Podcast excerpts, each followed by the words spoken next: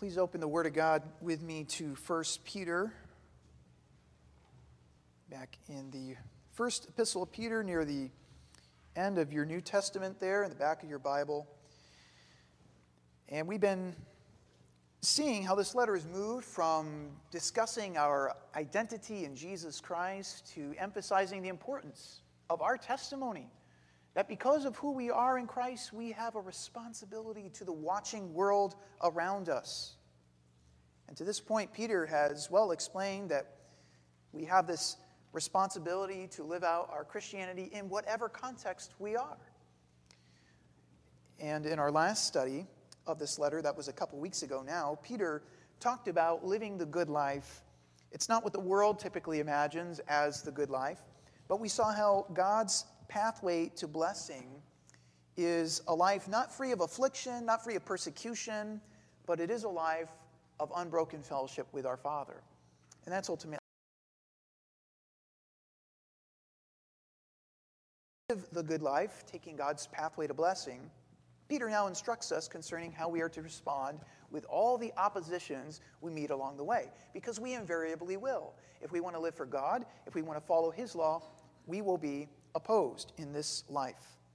And so let's begin by reading our text from 1 Peter chapter 3. We'll stand out of respect for the reading of God's word. Let's read 1 Peter chapter 3, verses 13 through 17. Who is there to harm you if you prove zealous for what is good?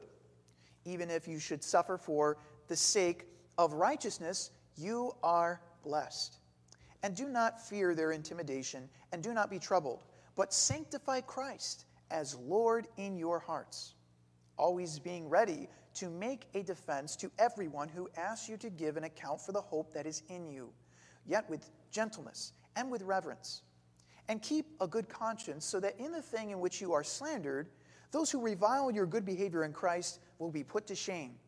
For it is better, if God should so will it, that you suffer for doing what is right, rather than for doing what is wrong.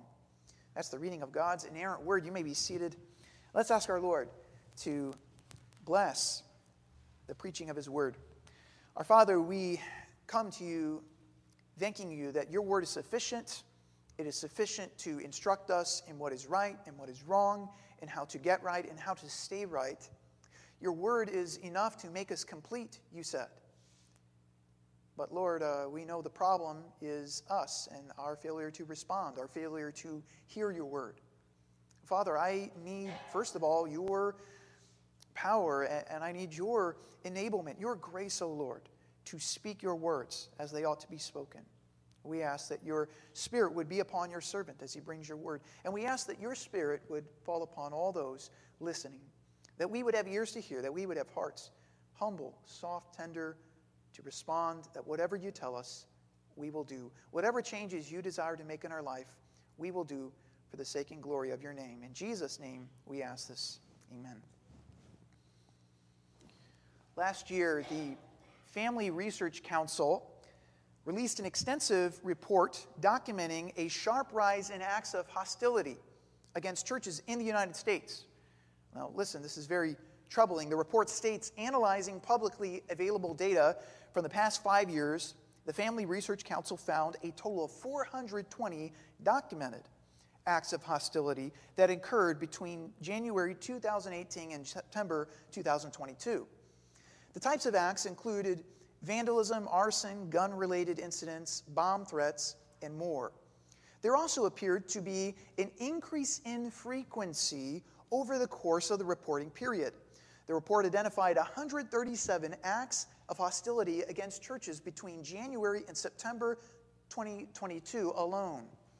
The report also states the first 3 months of 2023 saw approximately 3 times the number of acts of hostility perpetrated against churches in the same time frame as the year before.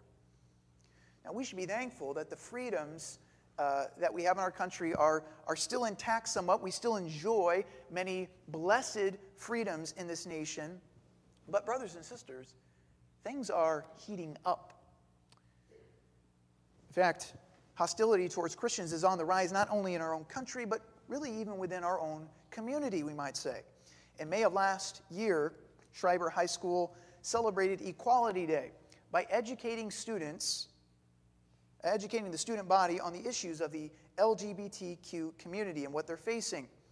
And the education was careful to identify Christians as the prominent enemy of exclusivity, all the way since ancient times till today. Now, maybe it's just a coincidence, but a few months later, the high school canceled the student-led Christian club. Why? For not being inclusive enough. I guess that's one way to make a school more inclusive, is to exclude people who don't agree with your ideas. Are we allowed to call this Christophobia or Christianophobia? You've heard of these phobias where people have negative attitudes, feelings, or actions against a certain people group or idea. If there's such a thing as homophobia or Islamophobia, I'm pretty sure if we check the cultural climate, if we see what the Family Research Council is showing us, there is a rise of Christianophobia in our culture. And just remember, coming back to our text, coming back to this letter of 1 Peter, just remember what this whole letter is really about.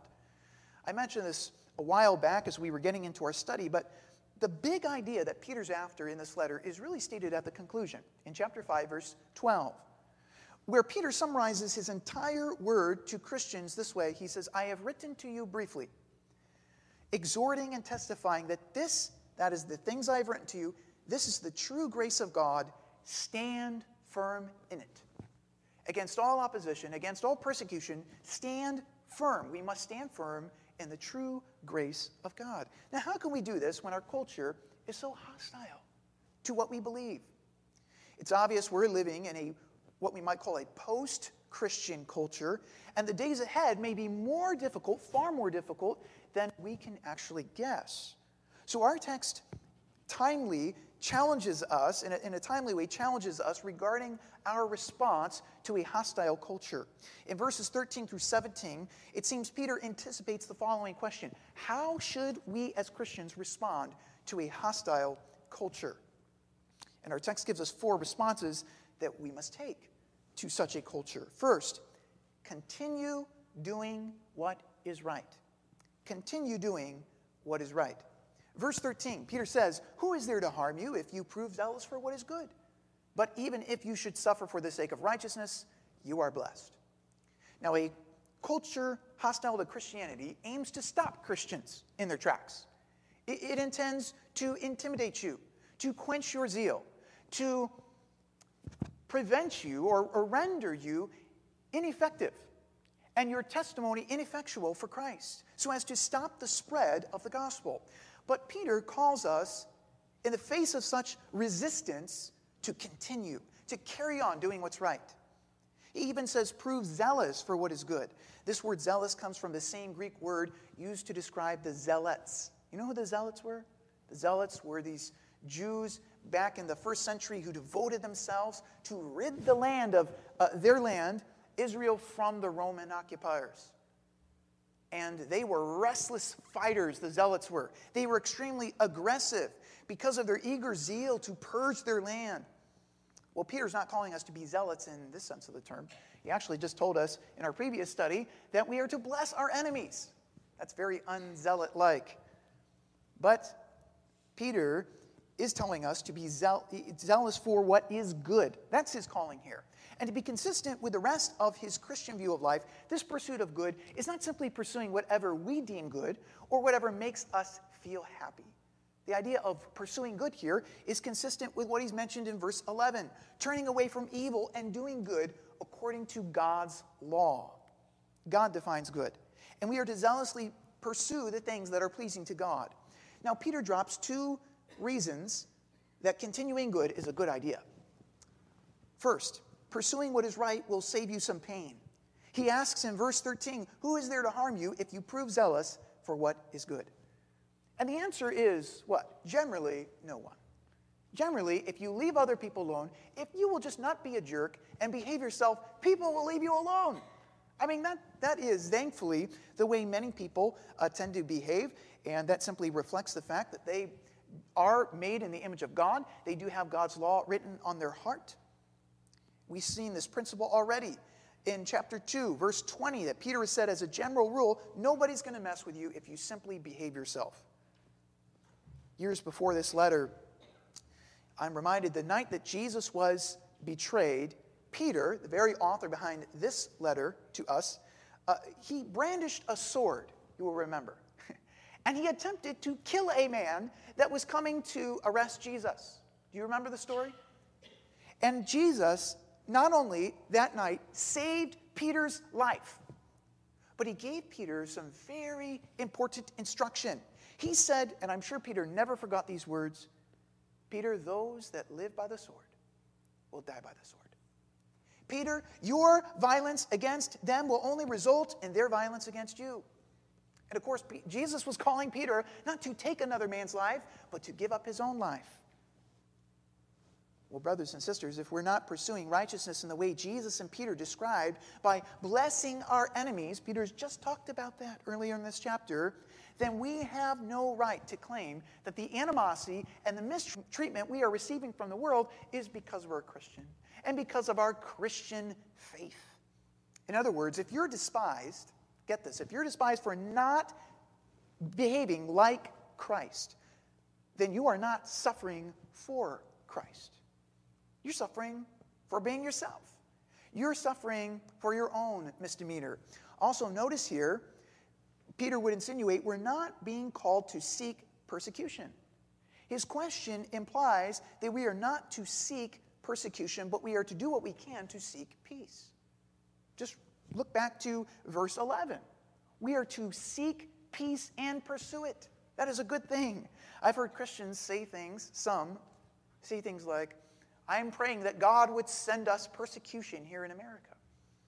And, if you feel that way, well, then go ahead and why don't you begin asking God would send you persecution, and then you can tell us all about that, all about what you've learned. But for the rest of us, please know that the Bible nowhere commands us to pray for persecution or to pursue crucifixion.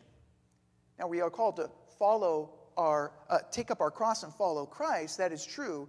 But this does not mean looking for ways to get crucified. We don't go out of our way. We're not asking for trouble from the world. We are not to hold a martyr's complex.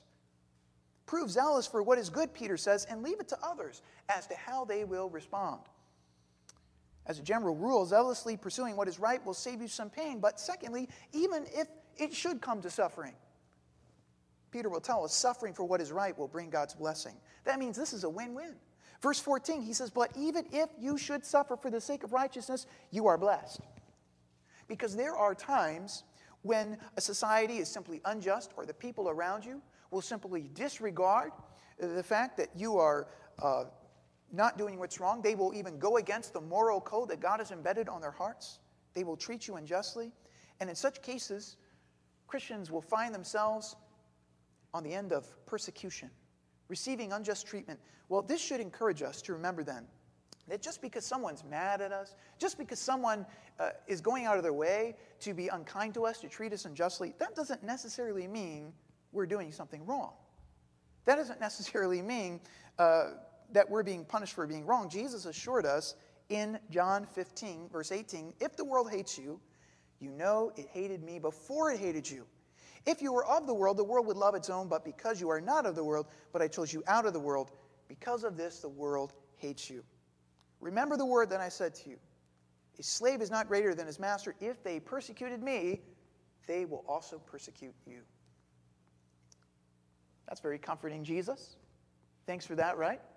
Well, Jesus also told us that suffering for his sake would result in blessing. He said in Matthew 5:10, blessed are those who have been persecuted for the sake of righteousness, for theirs is the kingdom of heaven. Blessed are you when people insult you and persecute you and falsely say all kinds of evil against you because of me. I'm sure Peter has this very text in mind, this very statements of Jesus in mind as he's writing to us what he is. Jesus says, Matthew 5:12, rejoice and be glad.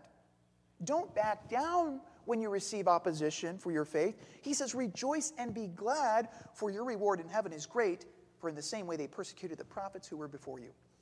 Remember when Emperor Valens threatened the Christian Eusebius with confiscation of all his goods, with torture, with banishment, or even death if he did not renounce Christ. Eusebius replied, "He needs not fear confiscation who has nothing to lose, nor banishment to whom heaven is his country, nor torments when his body can be destroyed at one blow, nor death when this is the only way to set him at liberty from sin and sorrow." You see, Valens could do nothing to ultimately back down this Christian. Eusebius saw himself in a win-win situation. And if we believe the same, what can stop us from pursuing what is right? We've nothing to lose. We've everything to gain. How should Christians respond to a hostile culture? Well, first, Peter is saying, continue doing what is right, whatever the cost, whatever the opposition. But this pursuit of righteousness is not some legalistic scheme of self-improvement. No, the second response Peter commands here is to focus on Christ. That's the point. Focus on Christ. Verse 14 continues, "And do not fear their intimidation, and do not be troubled." You know, fear has a way of stealing or captivating our focus. Have you ever been trying to listen to a sermon, like maybe right now? Or perhaps at home you want to read your Bible, and you're trying to spend time in prayer, and your mind just keeps running back to certain things you fear. Fear just has a way of stealing and holding our attention. And these people that Peter's writing to were facing real fears from a very hostile anti-Christian community. And this threatened, no doubt, to steal their focus from Christ. So it's no wonder that Peter begins by dealing with our fear of man before commanding our reverence to Christ. If you're going to focus on Christ, you must dismiss, first of all, the fear of man. Peter says, do not fear their intimidation. Literally, in the Greek, it says, do not fear their fear, which could mean do not fear what they are afraid of, like the NIV says, or it could mean don't fear them, period. Don't fear their attempts to make you afraid. And that is the way the New American Standard and ESV translate the text. Whatever the case, the idea is don't fear man. We ought to fear God. And Peter adds for emphasis, and do not be troubled. This is basically a restatement for emphasis. And I don't know about you, but when I am told, don't be afraid, don't worry, don't fear, that's usually not very helpful, okay? When I'm afraid, when you're afraid, somebody simply telling you, don't fear, isn't like light bulb goes on, oh great idea, right? So Peter, what are we going to do about this? Well, let's just remember this in context. Peter's just reminded us of what Jesus has said, that if we suffer for Christ's sake, we are blessed. You see, it really is a matter of perspective. If you don't have a genuine relationship with Jesus, I understand this may mean nothing to you. In fact, you will think we are all crazy here. But if you do genuinely know Christ, the Bible's reassurance to you is that these reasons that might cause you to be afraid, the threats of those opposing you, their intimidation, their acts of vandalism, whatever their hostility that might tempt you to fear, these very things are a blessing to you. It is a blessing. Your persecution for righteousness, for the sake of Christ, is a sign of God's blessing. Now, we can choose to believe that or not, but if we believe that, we can pillow our head and take comfort in this. Those who belong to Christ, who suffer for his sake, God is saying, you're under my insurance policy. I have you covered. In fact, I'm going to reward you for this. Just remember, our present physical life is only for a moment. That's going to be past. But suffering for Christ will result in eternal blessing. So don't fear those who can only destroy the body. If you're going to focus on Christ, you must dismiss the fear of man. You can't focus on Jesus while you're obsessed with what others are thinking or how they're threatening you. You must dismiss the fear of man, and then ultimately you must devote your heart to Christ.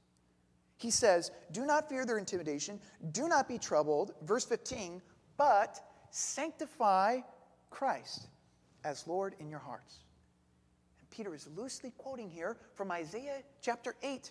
He's already cited Isaiah 8 back in chapter 2 of his letter, where he mentioned that Christ is a stone of stumbling, a rock of offense to all who do not believe on him. So this passage in Isaiah 8 was clearly on Peter's mind. The context here, I'll just mention briefly, behind Isaiah 7 and 8, is that the northern kingdom of Israel was came into an alliance with the nation of Assyria, and they intended to both come together against the southern nation of Judah, the southern kingdom of Judah. They wanted to lay siege to Jerusalem. And the Bible tells us in the opening of Isaiah 7 that the king of Ahaz, king of Judah, and all his people, their hearts shook as the trees shake with the wind. They were terrified of these men that were going to come against them. But the Lord sends word to his people that they are not to fear their enemies, but they are to put their trust in his deliverance.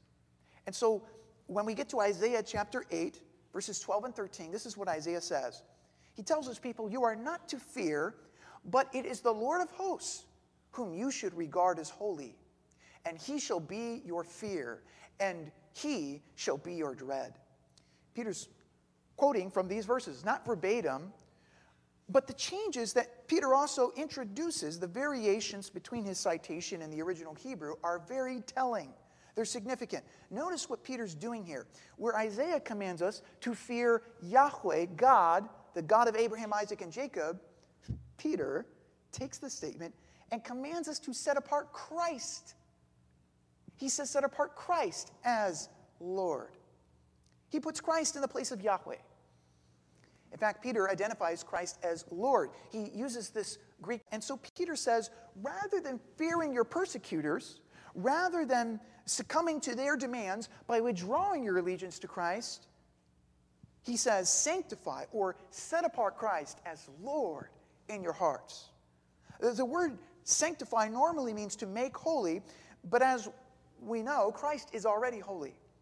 And so Peter's usage of the word here is like that found in the Lord's Prayer in Matthew chapter 6, verse 9. Remember where Jesus said, our Father who is in heaven, hallowed. Same word in the Greek, hallowed be your name. No, God is already holy. We don't make God holy. We don't pray that God will be holy. What are we doing? What's the point here? Well, some versions also translate this as show reverence or to honor Christ as Lord in your heart. That's the idea. We are setting Christ apart in our heart in a way that we set no one else apart. He is number one. He is God. We set him apart as Lord. Simple. Polycarp was an early church father, or one of the early leaders in the early church. He actually sat for some time under the teaching of the Apostle John himself. And here's what witnesses said of his trials. He was brought to the proconsul on behalf of his testimony for Jesus, and the proconsul was urging him to curse Christ. Polycarp replied, 86 years have I served him, and he never did me any injury. How then can I curse my King and my Savior? And Polycarp played the man, and he gave his life for Jesus. That's the allegiance, the reverence that Peter's after. It's this reverence for Jesus that keeps us focused on Jesus. Setting apart Christ as Lord. And so long as Jesus sits on the throne of your heart, enthroned as Lord, you will be able to say with Polycarp, he's my Lord. He's my King, my Savior. How then can I deny him? How then can I pledge allegiance to anything else but my Lord? So long as you revere Christ as Lord, your thoughts, your attitudes, your actions will be governed by the word of Christ and not by the demands of this hostile culture. So how are Christians to respond to a hostile culture? We'll continue doing what's right, regardless of what anybody says or how they threaten you. And focus on Christ. But a third response Peter commands is defend the faith. Defend the faith. Verse 15, but sanctify Christ as Lord in your hearts, always being ready to make a defense to everyone who asks you to give an account for the hope that is in you, yet with gentleness and reverence. We have a responsibility not just to focus on Christ and to pursue righteousness, but also we have a responsibility to defend what we believe. This is part of our Christian testimony, our responsibility to the watching world. And the word defense here is the Greek word apologia, from where we get our word apologetics. That is this defense of the Christian faith. Apologia was always, nearly always, describing a rational sort of defense. In Peter's day, in fact, it was often used to describe a legal defense in a legal context where the accused was called upon to make his defense to the charges brought against him. And given that some Christians were dragged before judges, literally, we might understand Peter to literally be saying, be ready to be brought before the judge and to give your apologia. Give your defense concerning what you believe. Whatever the case, here are three qualifications that all Christians must embrace in order to defend the faith we believe. First, be ready, he says. Peter says, always being ready to make a defense. During the American Revolution, there went up a call for militia. And this call was to any man able-bodied from age 16 to 60. Because of the British invasion, these men were being called upon to defend the homeland. And among the local militia, there were some called Minutemen. And they were so called because they were said to be ready at a minute's notice to lay down their lives to defend their country. Well, Peter is saying, all Christians, be ready. Be ready to give a defense for the faith that is in you, the hope that is in you. Before we discuss this defense itself and what it constitutes, just realize the Bible is then saying this must be a priority in your life. Do you get that? That's certainly how I understand this. The idea of being ready always to give an answer to everyone, this alone proves that following Jesus, this kind of a defense, this kind of responsibility is demanding more of me than just a Sunday-only Christian lifestyle. Ready always, ready to anyone. This means, this is the idea that to be ready always, to make a defense to everyone, that's the way of saying, one way of saying, regardless of how you feel, regardless of what's going on in your life, regardless of the fact you might say, but this is just a difficult season for me.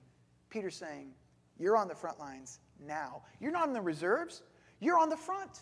Welcome to the front. Be ready, he's saying. Be ready. Be prepared for action. Be ready, but defending the faith also requires us to be reasonable. When Peter says, always be ready to make a defense, the word defense, I've said, or apologia, is a rational sort of defense. And he says, make a defense to everyone who asks you to give an account for the hope that is in you. Actually, the word account is most often translated reason. I think most English translations actually render it that way, and that's the idea. So this defense does have to do with reason or being reasonable. But remember, most of these Christians Peter's writing to in first century Asia, they were simple people. They didn't have the opportunity for a sophisticated education in formal apologetics.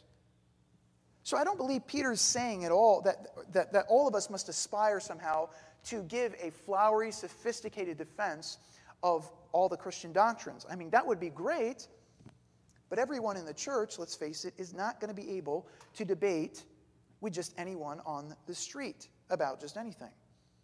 So there's two things that should be said here, and they have to do with avoiding two extremes. The first is this idea that one needs an education in formal apologetics in order to be an effective evangelist.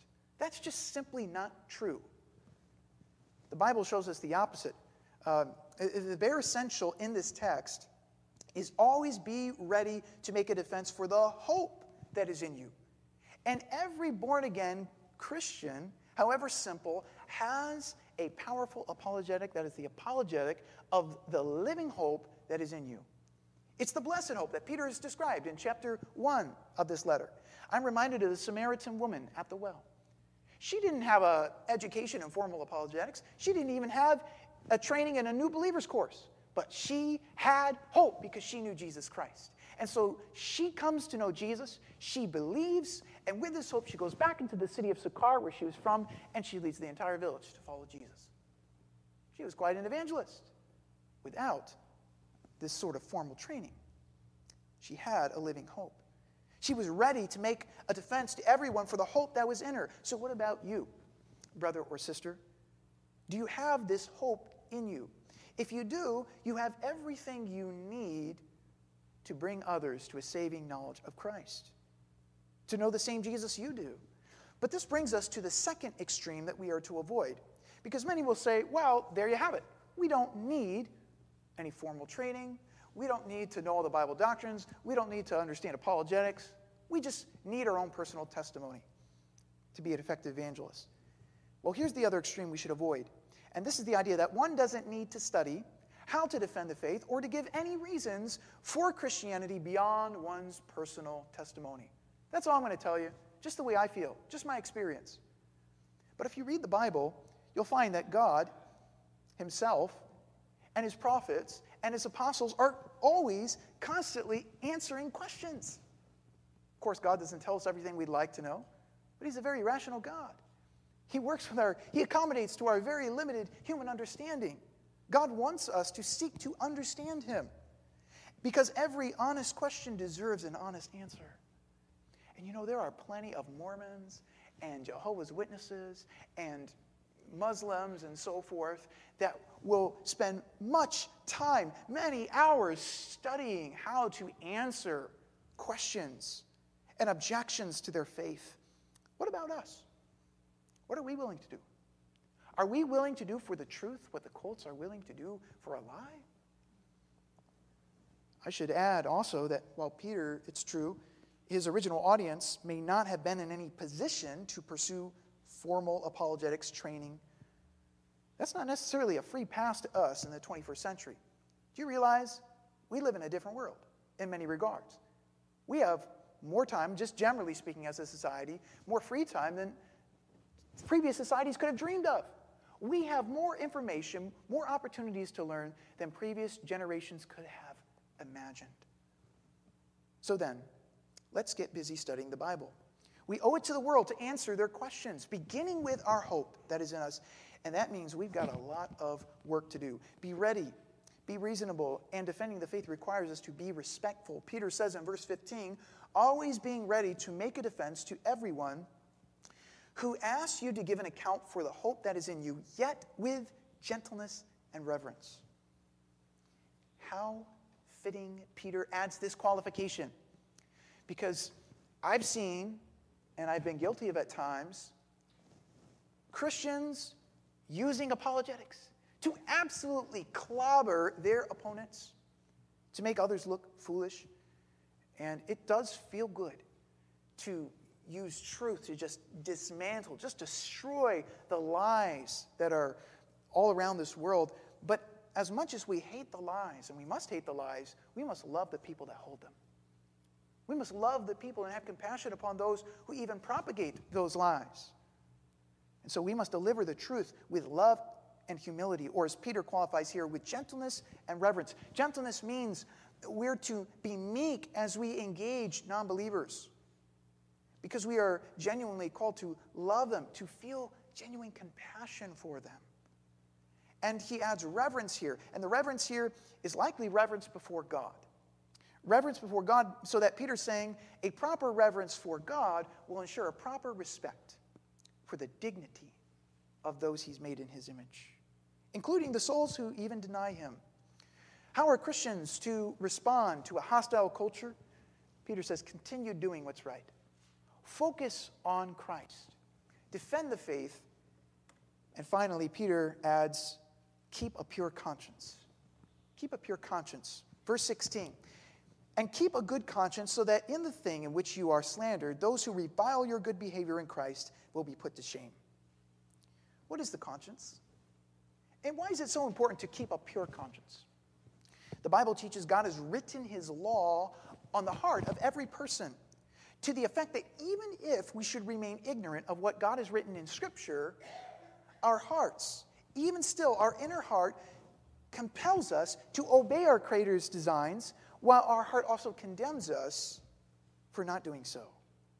This inner faculty that compels good and condemns evil, this is the conscience.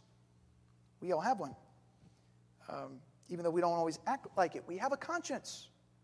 And so why is it necessary to keep a pure conscience? Well, three reasons briefly to keep a pure conscience. Briefly, first, keeping a pure conscience pleases our Lord.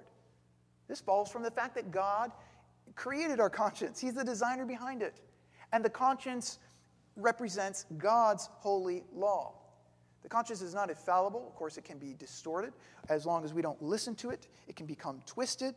But however twisted a sinner becomes, he still exists as an image bearer of God, and God's law is still engraved. To some extent, it's still engraved upon that heart.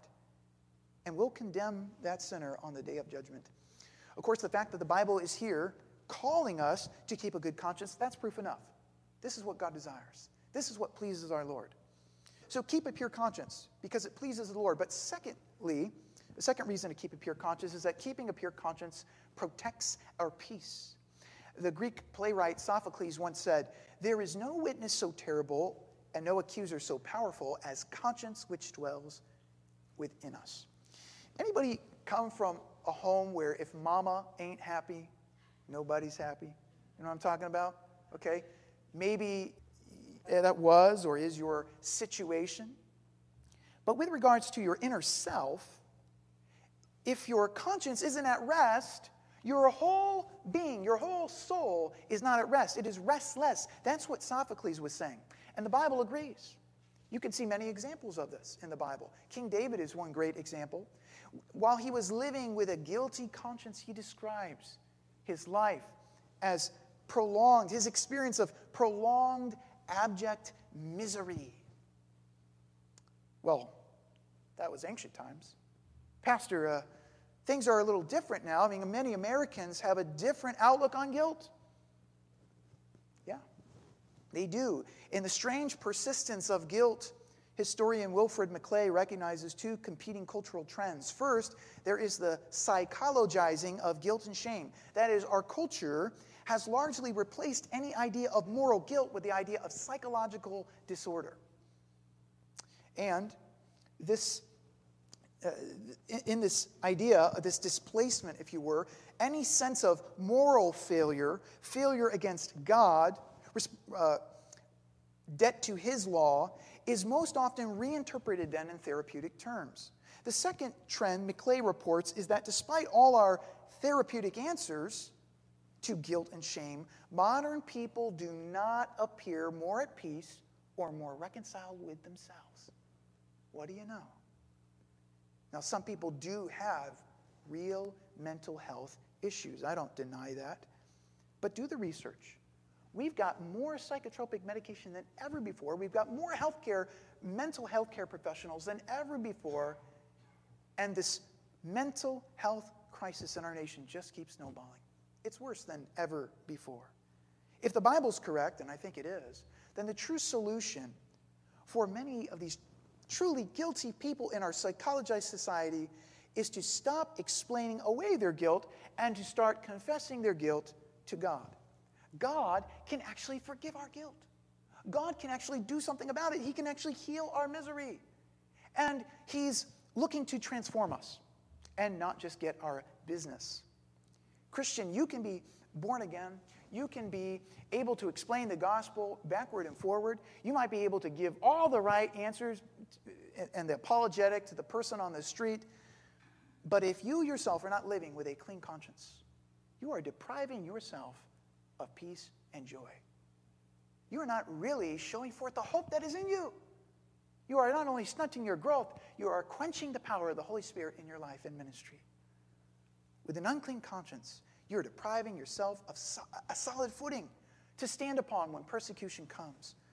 Keeping a pure conscience pleases the Lord. It protects our peace. But what Peter really draws our attention to in verse 16 is that keeping a pure conscience prosecutes our persecutors. He says, keep a good conscience so that in the thing in which you are slandered, those who revile your good behavior in Christ will be put to shame. We can't control how others will react to our faith, but we can do something about our own conscience. And Peter says, when you do, when you are living at peace with God, regardless of how others view you, however hostile they are, and the fact you cannot keep peace with them because they will not allow it. Peter says, as long as your conscience is right with God, he says, you will put to shame those who persecute you. Now, this is true. This is true that this shame will come. It may come before their death, the death of those who persecute you. Hopefully, by God's grace, it does. And God will use the shame that they are experiencing as they see your returning their evil for good and the rest and the personal peace you have in your life, despite all the hostility they're throwing on you. What a wonder, what a blessing it would be if the Lord used that to draw them to Christ. God has done that many times. But also, it may be true, and has been the case, that this comes after death. Because those who do not come to Christ, who persecute God's people unjustly, they will be put to shame on the day of judgment. That's sobering. We'll close with verse 17 here. Peter concludes, "For it is better, if God should will it so, that you suffer for doing what is right rather than for doing what is wrong." Here in verse 17, Peter now ends right where he started. In verse 13, he's saying if persecution comes, if people are going to cause you to suffer for what is right, let them do it. Go ahead. If people are going to persecute you for doing what's right for the sake of righteousness, go ahead, let them do it. Let persecution come. You continue following Christ. You continue doing what's right. How should Christians respond to a hostile culture? Continue doing what's right. Focus on Christ, defend the faith, and keep a pure conscience. We can't do this in our own power. We need the grace of God. That's why all this letter is about standing firm, not in our own strength, but standing firm in the true grace of God. We need the Holy Spirit. We need the Lord to empower us to do these things, to stand firm. Let's pray and ask Him for that help.